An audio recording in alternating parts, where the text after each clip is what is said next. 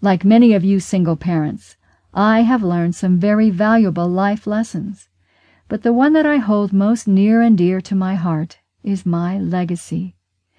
Everything that I do and create leaves tracks. My successes and failures leave tracks. I know that what I am creating right now affects my children, my future generations, and myself, so my desire is to leave a legacy of love, success, and prosperity. The quality of your life matters, and so does your exit from this life. In fact, your exit is even more important than your entrance because it can create more problems and losses for others.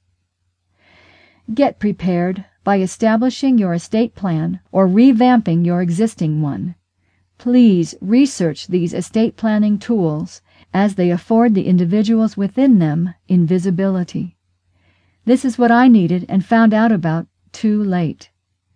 Moving forward, my whole life is lived in trust. I no longer put my business, my children, or myself in jeopardy by making our valuables or us an easy target.